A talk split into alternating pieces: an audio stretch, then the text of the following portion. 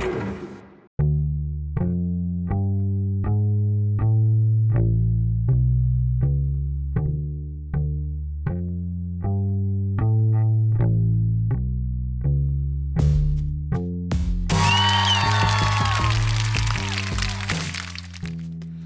うもこんにちは、トミトです。ツイッターをちょっと見てたらですね、ある人がその人すごいよく食べる人なんですけど、マックが好きな人 で毎回ね、結構いっぱい一度に買ってくる人なんですよ。でその人が今ね、ビッグマックのでかいやつやってるんですよ。グランドビッグマックって言ったかな。普通のビッグマックよりもちょっとこう大きさがでかいんですよね。でさらにそのでかいやつで、肉がね、パティが2倍になったギガビッグマックって言ったっけかな。それもやってる。そっちは数量限定なんですけど、それを僕は今週だか先週か、ちょうど始まってすぐの日に食べに行きまして、もうなんか戦いのような感じでね、食べ終わりましたけど、結構ねボリュームで大満足だったんですが、でその人がね、それを食べに、買いに行って、でなんかポテトのでかいサイズを頼もうとしたらなくって、それを来週だったとかって言われて、ね、なんでその人それを知ってんのかなって言って、グランドセットにしようと思ったら、それは来週だったっていうツイートをしてて、グランドってなんだろうと思って、ちょっとググったらですね、どうやらそのでかいビッグマックに合わせて去年だったかやったみたいなんですが、ポテトの L サイズよりでかいやつ、それとあと飲み物、コーラだけかな、あれはそれのでかいやつっていう、そういうなんかセットがあるみたいで、そのそれがね、その人のツイートしたのが、まあなんかの勘違いまでなければね、来週からもしかしたら、ポテトのでかいやつが買えるかもしれないってことで、多分500円ぐらいなんじゃないのかな。でもね、今ね、クーポンで買うと、普通にポテトのやつ買うと320円だったんですよね、確か。だけどクーポンで買うといつも190円になるんで、かなり安くなるんですよね。だからいつも、飲み物がね割と大体持ってたりするんで、どうしてもなんか細かい氷が入ったコーラが飲みたいとかね、マックのコーヒーが飲みたいとか、そういうんじゃなければ大体そのなんかお茶かなんか持ってるんで、マックに行くときはハンバーガーを何かメイン1個とポテトのやるっていうオーダーの仕方するんですけど、もしね来週、そのでかいポテトが来たらね、それと何かっていう感じでね、最近ねだからそのでかくなっちゃうから、マック行くと1000円コースになっちゃうんですね。2つ頼んだだけでも、まあしょうがないんです、でかいからね。ということで今日はですね、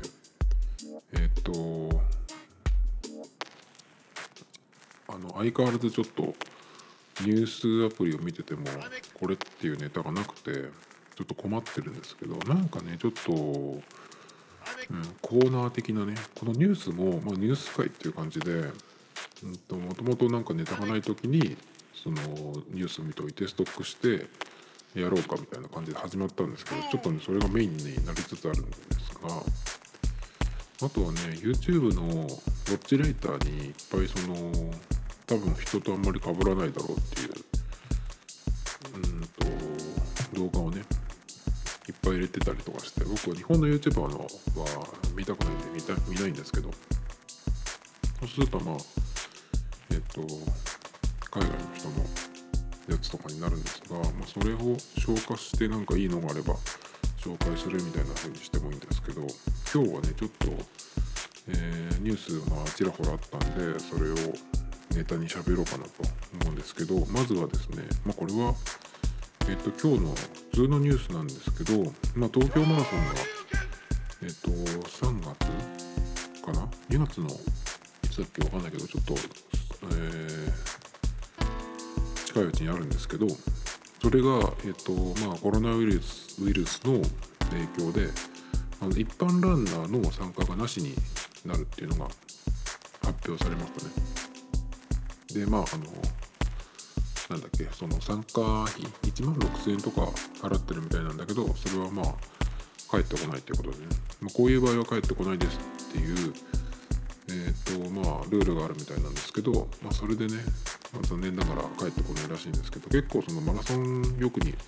出てる人、エントリーしてる人からするとあるあるみたいな感じでね、よくあるよっていう話だったんですけど、で東京のマラソンのその一般ランナーの参加がなしになったっていうですが、オリンピックの代表選考を兼ねてるということで、それはね、予定通りやるっていう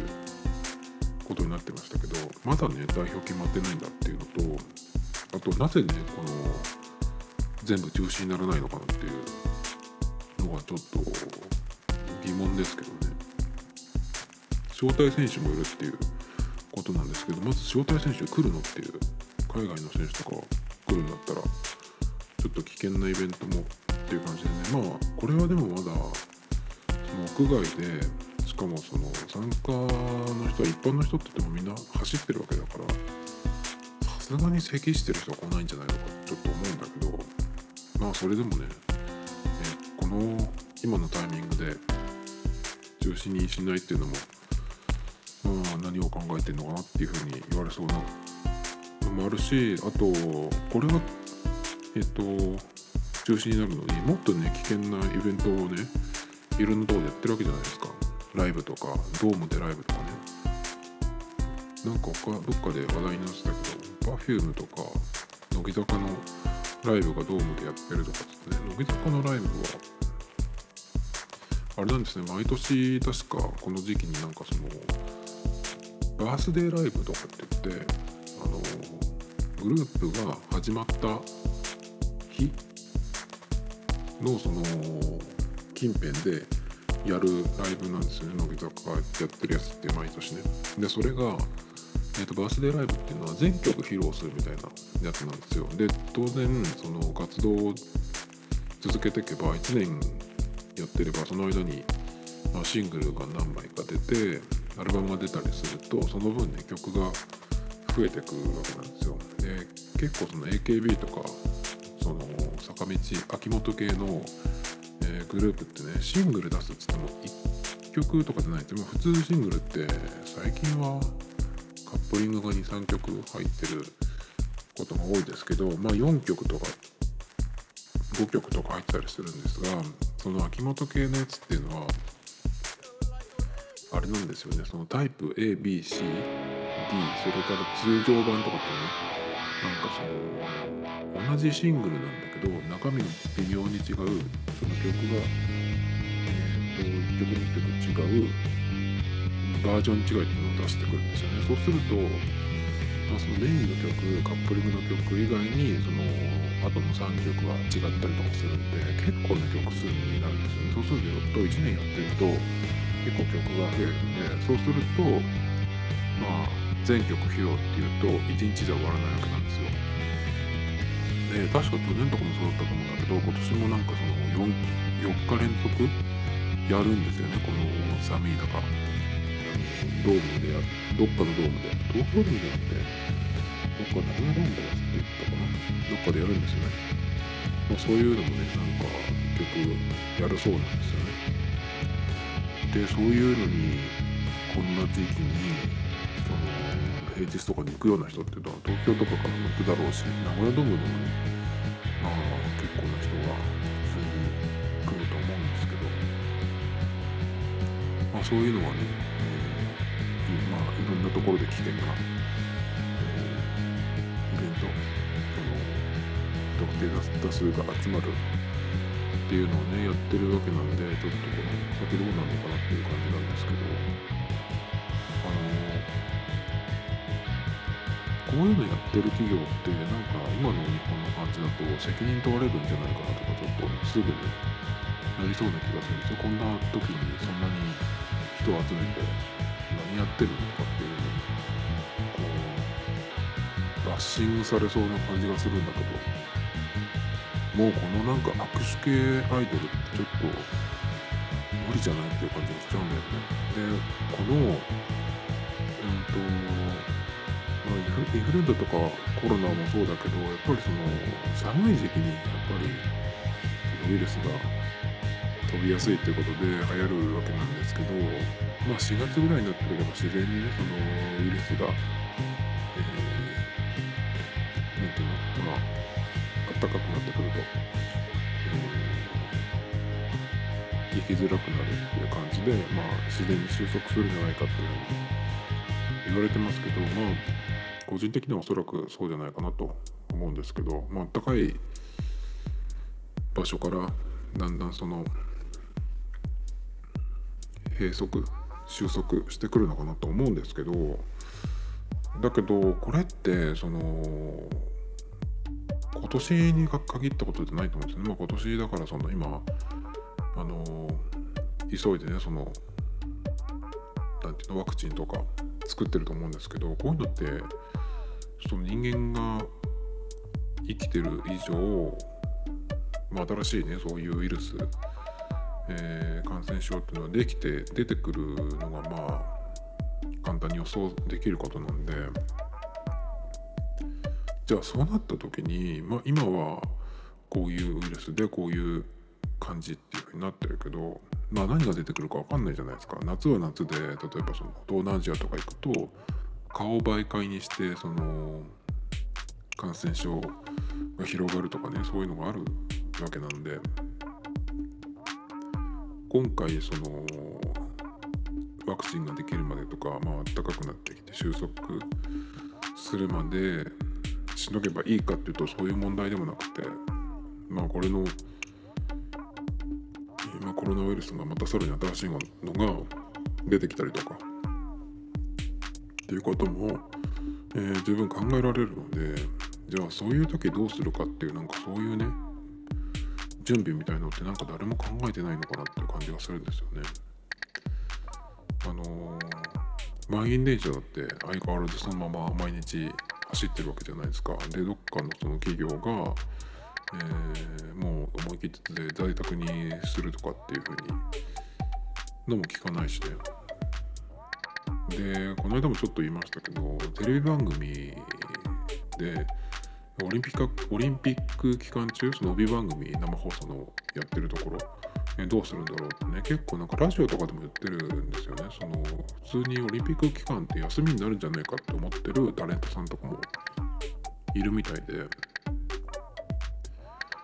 ていうのはそのやっぱり移動が大変っていうのと、なんかフジテレビでこの間言ってたんですけど、お台場に来るのが大変になるんじゃないっていうふうに言ってて、まあ社員の人もそうだし、タレントさんもそうだし、だけど今のところまだ何も決まってないみたいなね。だから結局は、始まってみて蓋を開けてからなんか困って、そこでなんか対処するのかなみたいな感じなんですけど、だからなんか全てが日本ってそういう感じ、どんどんこう手を打たない、どうするんだろうみたいに言ってるけど何も誰もしないみたいなね。なんかでもテロとかもそうだけど、テロ対策とか大丈夫なのって感じがするんだけどね。オリンピックってその今はこのウイルス騒ぎでもしかしたら中止になるかもみたいなね。さっきちょっとツイッター見てたらイギリスのロンドンの市長選を やるのかやってるのかみたいなところで、その候補の人がね、まあ、もし日本で中止になった場合、ロンドンにはそのこの間やったばっかりっていう経験と、それとあとインフラもの揃ってるから、できるよっていうなんかこう手を挙げるような、ね、発言をしてたんですけど、まあそういうことも起こりうるのかなと思うんだけど、まずでもそれより何より移動する方が危なくないっていう感じ。ロンドンにいっぱい来ちゃって大丈夫なのっていうこともありますけど、まあ、人が移動できないみたいになったらね、ちょっと経済も回らなくなって困るんですけど、なんかやっぱりでもちょっと日本は、相変わらず、何もしない国だなっていう感じでね。オリンピック中止っていうのが実際になったらどうするんだろうっていう感じはしますけどね。その経済的に結構やっぱり株価もずっと今上げ相場で来てて、今も日本の株価はずっと右肩上がりで続いてるんですけど、まあどっかでね、そのオリンピック後とかでこう逆に行くっていうか、そういう風になるんじゃないかってね、まあずっと言われてますけど、まあ、オリンピックももし中止になった場合どうなるんだろうってね、その誰もなんかそういう準備をしてないのかなっていう感じがしますけどね。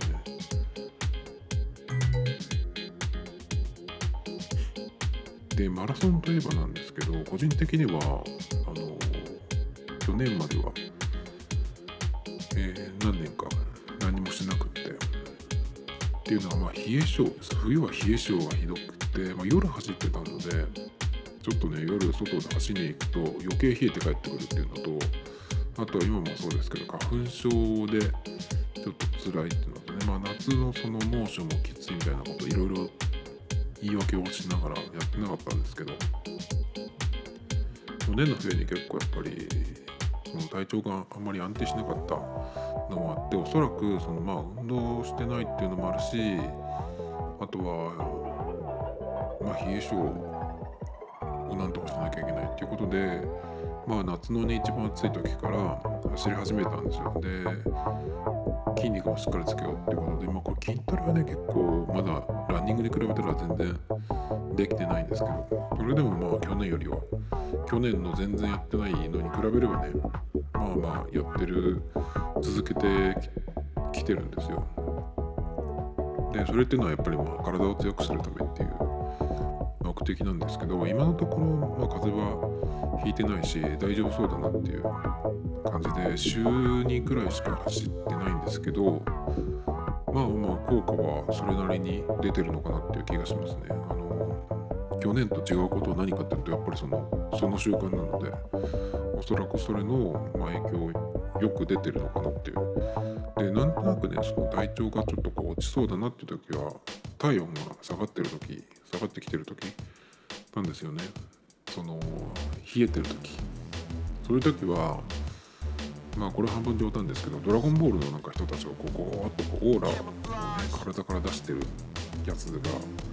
ありますけど、ああいう感じでなんかこう一回気合を入れる、それとあと筋トレをね、寒いなっていう時はやります。スクワットとブランコをちょっとやるだけでも全身温まるので血が巡るっていうかね、なのでもうそれでこうしのいできてるっていう感じなんですけど、筋トレに関してはねもっとやらないとなっていう感じなんですよね。だけどまあ体を動かす習慣はやっぱりやってると強いなっていう感じしますね。特にやっぱり激しい運動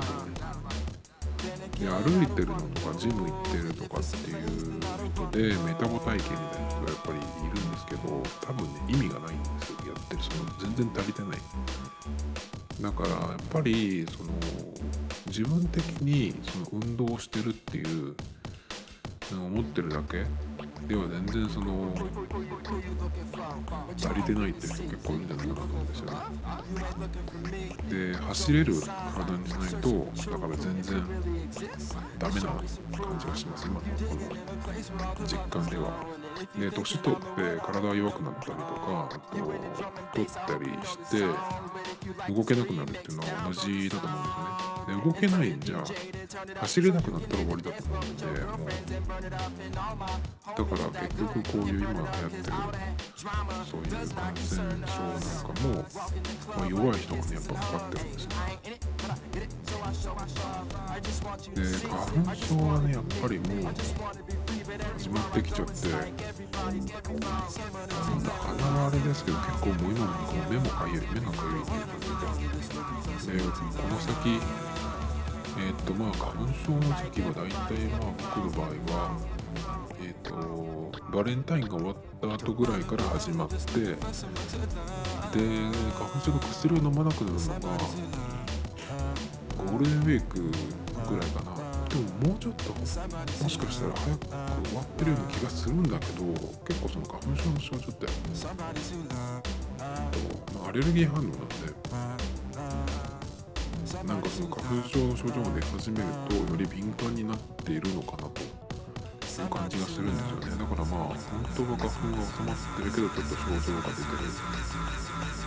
とか、まああとはまあなんていうの、気分的な問題というかもあるのかなとか思うんですけど、まあ、そうすると、まあ、あと、まあ、2月終わったとか、してもまだあとね3月4月と2ヶ月あるわけですよ。でこの間どうするかなと、今それがちょっとこ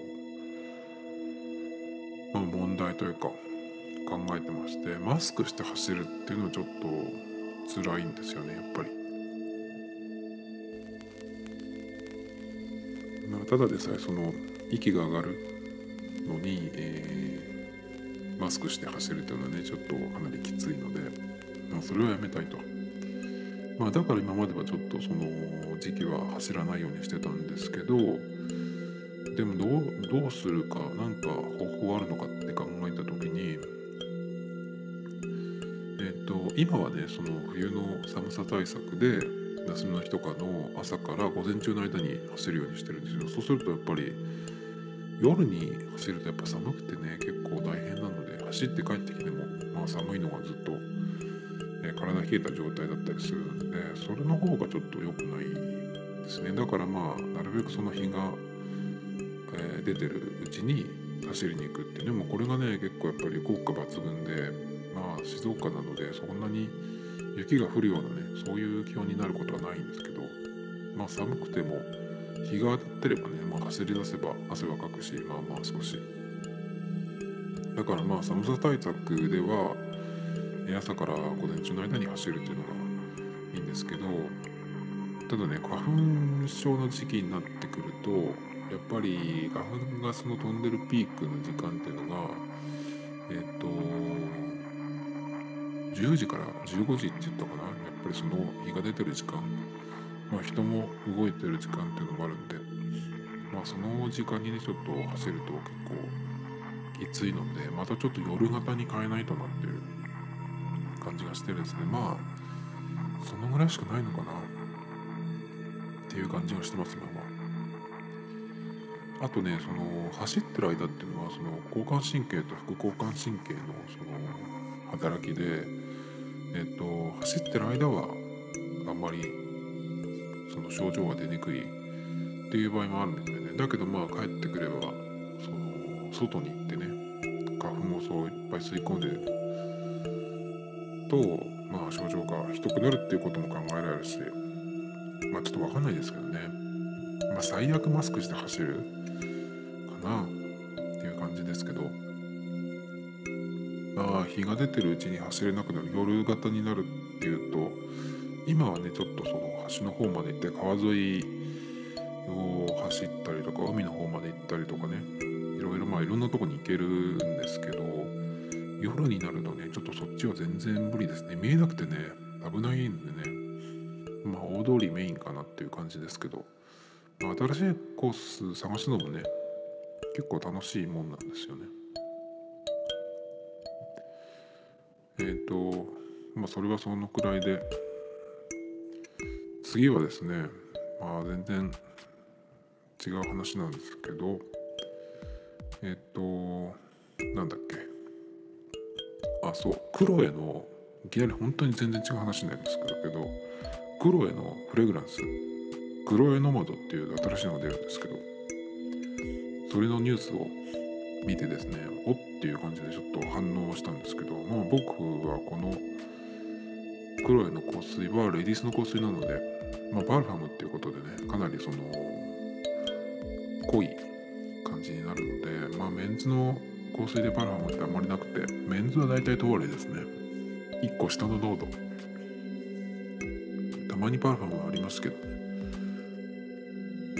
でその黒いのノマドアブソリュートパルファムっていうのが出るんですけど、まあこれはね買うわけじゃないんですけど、ボトルのデザインがいいなと思ってちょっと反応しました。スケルトンフェチなので僕はもうどのくらいかな、結構ここ最近そうなんですけど、で、特に最近ガラスに液体が入ってて、そのガラスが二重構造になってるやつっていうのがすごい好きなんですよ。その液体が入ってる部分があって、その周りにガラスの部分がねあると、こうガラスの中に液体が浮いてるように見えるやつがあるんですよ。そういう感じのデザインで、ちょっとこれすごいいいデザインだなと思って、やっぱ香水のボトルのデザインってすごいやっぱり見ちゃいますね。すごいいいのがあるんで。で、ガラスが、二重構造になってるのがいいって言ったんですけど、去年ね結構マグカップとか湯飲みとか急須とかをちょっと買い替えたんですよ。で、その中に湯飲みで二重構造になってるやつがあって、キントーっていう多分日本のメーカーだと思うんですけど、それをね買ったのもあって、まだ今も普通に使ってるんですけど、それもあってね結構これに反応したっていう感じですね。それはね、お茶を入れるとガラスの中にねやっぱこう浮いてるように見えるんですよ。それがね、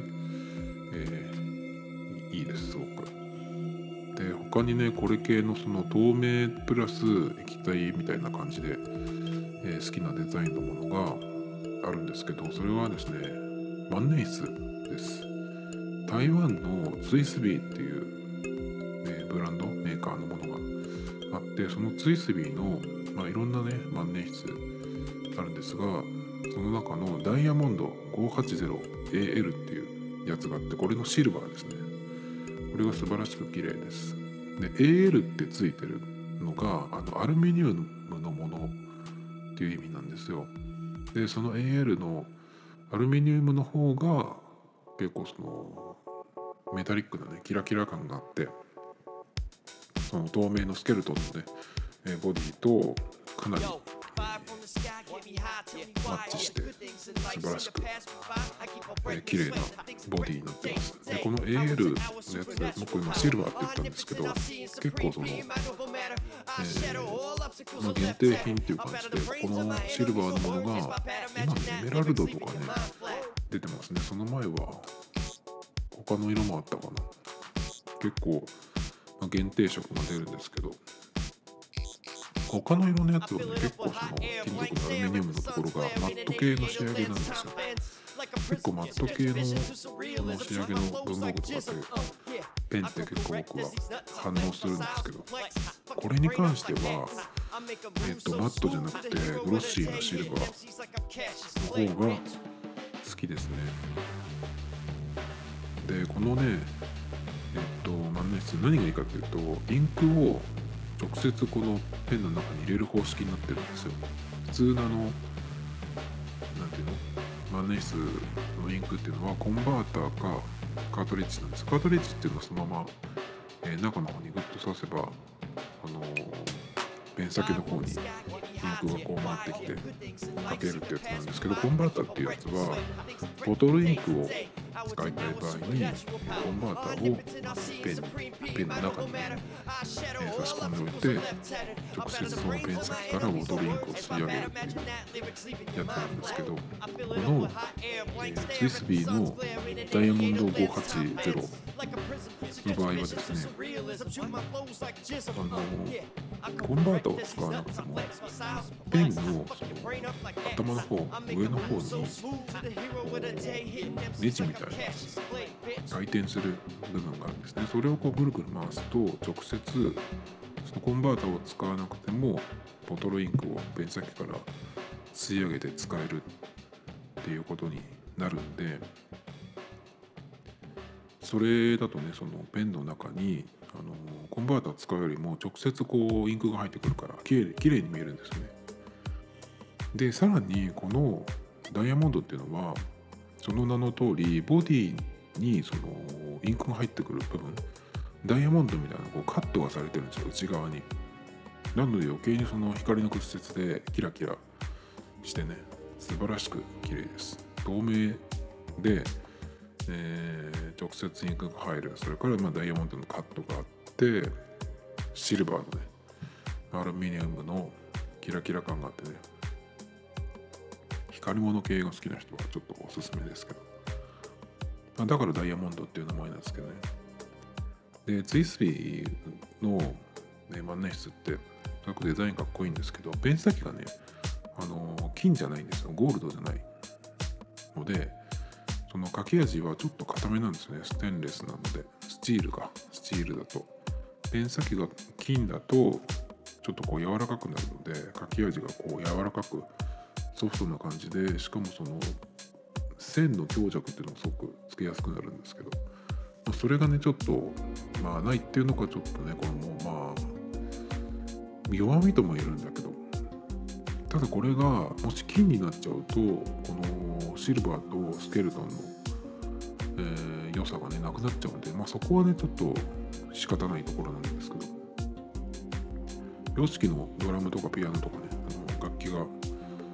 透明な楽器が好きな人はハマると思います。これで万年筆はねちょっとお手が汚れるのが嫌っていうのと、使い道がちょっとなさすぎるので最近はやめたんですけど、使うのを今は全然持ってなくて、でだけどねこれだけはまたちょっと買おうかなっていうふうに定期的に思うんですよね。でもしね他に今万年筆を持つんだったら、大体も決まってるんですけど、パイロットのエラボーっていうね、これはペン先が金で、まあ、金属ボディのやつで S2 部っていうちょっと柔らかい2部のペン先のやつがあるんですけど、それは一番実用的なやつとして、もしね万年筆使うんだったら買わないとなっていうやつですね。で同じくパイロットの、ね、キャップレスっていうのがあるんですけど、これはボールペンのノック式のボールペンみたいな感じで、万年筆が使えるっていうやつでですね、これのマットブラックすごく綺麗ですね。あとは何だったか忘れましたけど、螺鈿細工のやつもあったりとかして、これはちょっと高いんですけど、だけどね使うところがないとコレクターになっちゃうんですよ、ただ持ってるだけっていうのはね。コレクターにはならないっていうふうに決めてるので、まあだから買ってないんですけどね。次ですね、次はセブンイレブンのレジの話ですね。セブン世界標準のタッチ決済導入、フェリカ非搭載スマホでも OK っていうエンガジェット日本版の、記事なんですけど、まあセブンのねそのレジが今までは、フェリカっていうね日本の携帯電話とかに、あとはまあ7個とかもそうですけど、そういうその非接触の技術でフェリカっていうのがあるんですけど、それに対応してないと使えなかったんですけど、まあ大体日本で使ってるものっていうのはほとんどそうだと思うんですが、それがねまあ6月にフェリカじゃなくてもフェリカじゃない規格 NFC タイプ AB を搭載するスマートフォンであればタッチ決済が行えるということで、まあ6月に一斉導入するっていうことなんですけど、フェリカはね海外には普及してないんですよね。海外のやつっていうのは NFC なので、海外の多分 iPhone とかスマートフォンなんかはその NFC に対応しているものじゃないとタッチして決済できないっていうことで、まあおそらくそのオリンピック需要とかも見込んでなんじゃないかとまあ普通に思うんですけど、まあ日本でもね海外のスマホを自分で買う人がいるから、まあそういう人はいいかもっていうのはあると思うんですけど、ちょっとなんかこれ遅くないっていう感じがちょっとしました。このニュースを見てですね、世界的にはまあ今後どっちに行くのかなっていう感じはするんですけど、このキャッシュレスの支払いね、世界的に NFC の方に行くのか、それに日本回していくのかってちょっとわからないんですが、なんで今これをセブンでやり始めたのかなっていうのがちょっとよくわかんなくて、まあだけどキャッシュレスネタはねやっぱり気になるのでちょっと取り上げましたけど、中国なんかはもうなんか顔認証が始まってるとかっていうのを読みましたけど、どのくらい今それが普及してるのかちょっとわからないですが、中国系の方式とアメリカ系の方式にこう分かれてくるっていう感じになっていくのかなとかちょっと思ってますけどね。そのスマートフォン自体もそうですし、アプリのプラットフォームもね、中国のファーウェイがアメリカにこう嫌がらせをねされてますけど、なのでまあその中国のメーカーが4社だか組んでそのアプリのプラットフォームを作るとかっていうのをねやってますけど、まあそれもあってか、そういう決済方式とかもアメリカ系か中国系かっていうこうなんか分かれてくるのかなっていう感じがしてますけど、まあ面白くなることは間違いないなっていうふうにちょっと思ってますけど、だから中国系はどういうふうになるのかわからないんですけど、アメリカ系はこのタッチ式になるのかなとかちょっと思いますけどね。まあその方が個人的には使いやすいですけどね。まあ顔認証とかもどうなるかわからないですけど、まあ日本はまあきっと中国で顔認証が普及してもね、相変わらず QR とかやってそうですけど、やっぱりその今の感じだとやっぱりそのタッチ式の方がねやっぱり抜群に楽だし使いやすい、早いですよね。 QR は早く廃れてほしいなと思ってます。 PayPay がね普及していって、もっとね、まあ、段階が進んでいって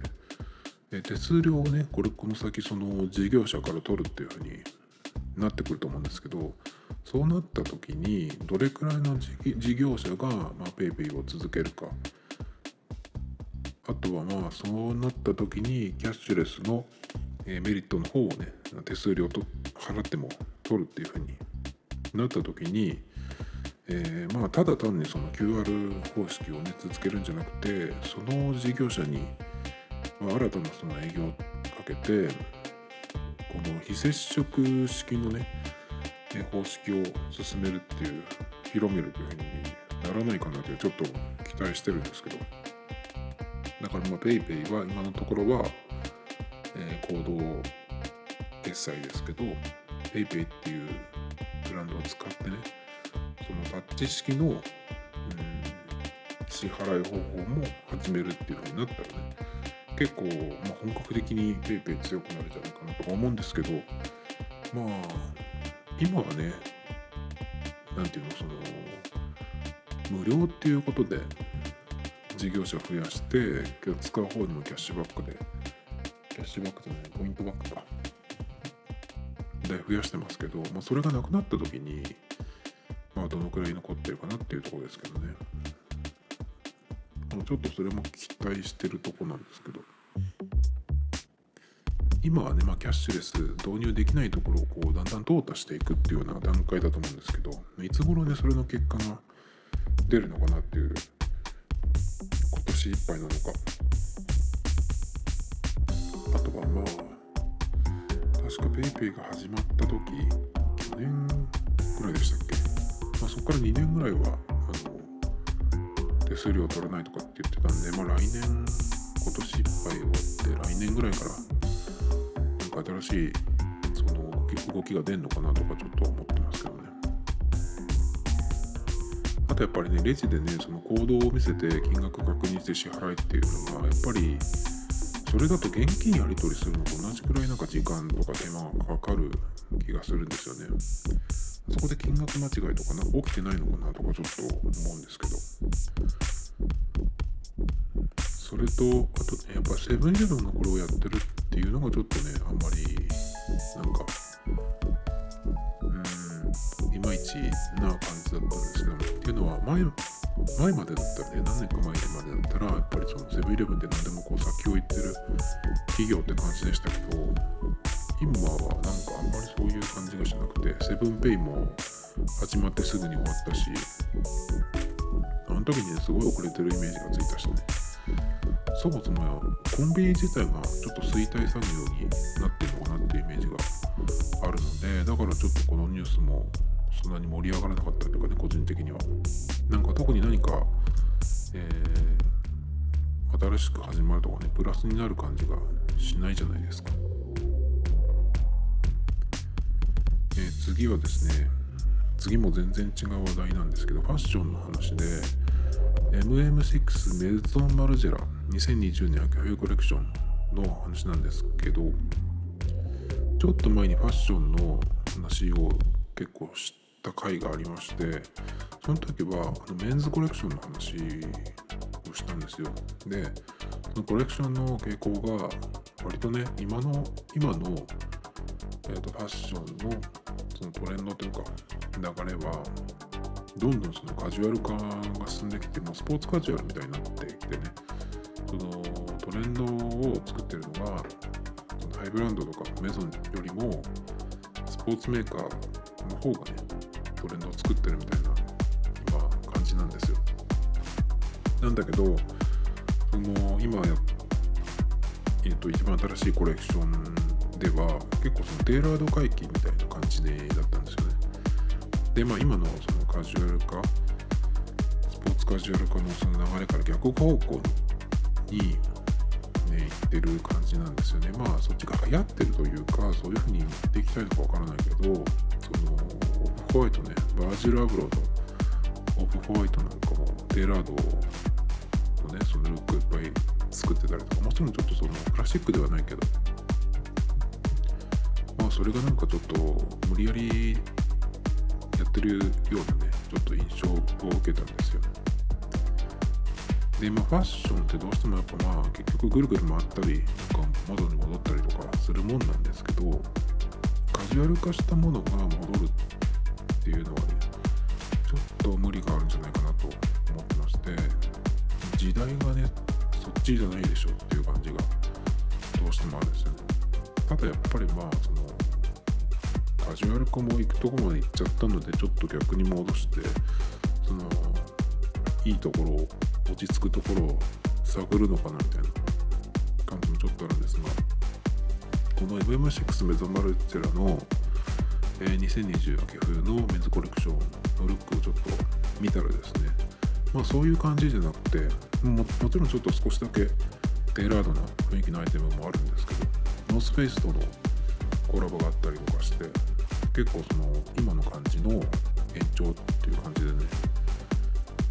まあだからまあただ単に、まあ見やすいと思っただけなのかなと思ったんですけど、でもファッションって結局その普通の人にとってはブランド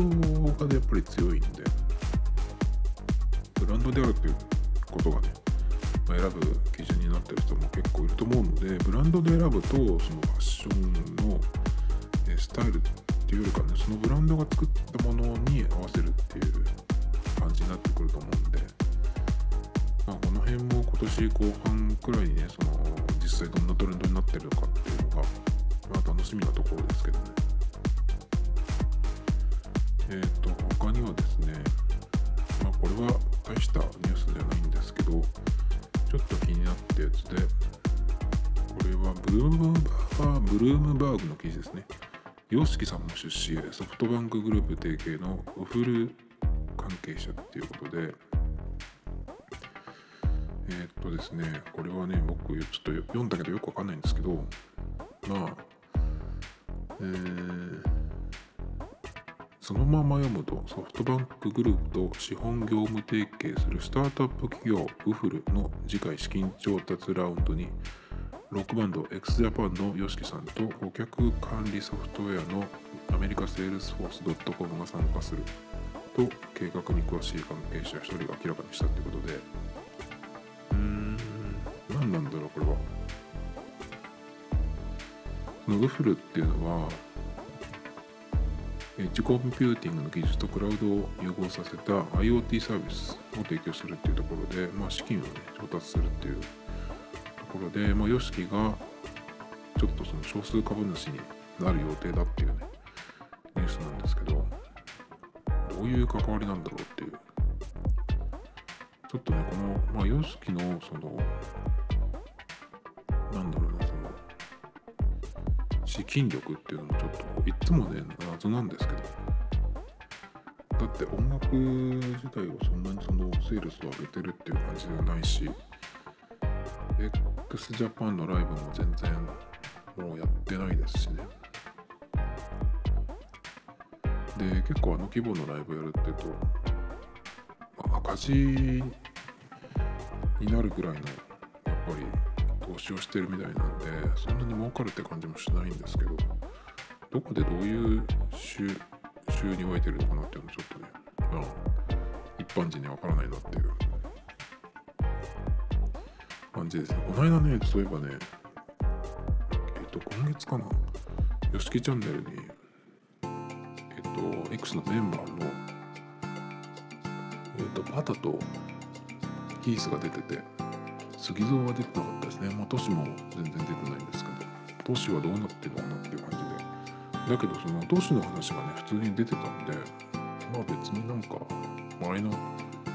20年前に解散した時にのようなね感じではおそらく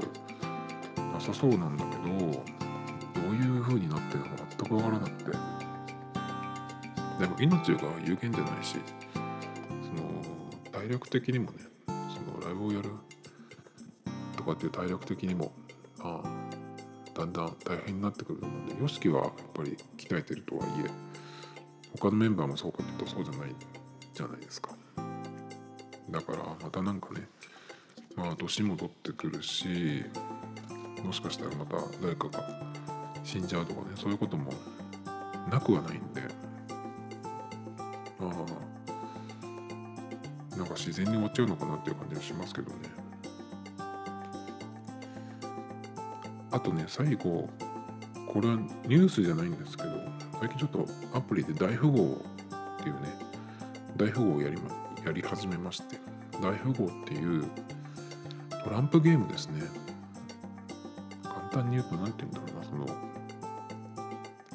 ろうな、カードが全員にバーッと配られて、でこう場にね出していくんです。で一番最初に持ってるカードがなくなった人が勝ちっていうやつなんですけど、結構ねルールが細かくて、これ覚えられないかなと思ったんですけど、結構ねアプリでやってるとやってるうちに分かってくるんですね。ルール自体はアプリ側がしっかりやってくれるんで、なんで今こうなってるんだろうとかっていうのも最初の頃はあるんですけど、だんだんねやってるうちに分かってくるっていうのと、ヘルプ見れば大体ルールが出てるっていうのもあるんですけ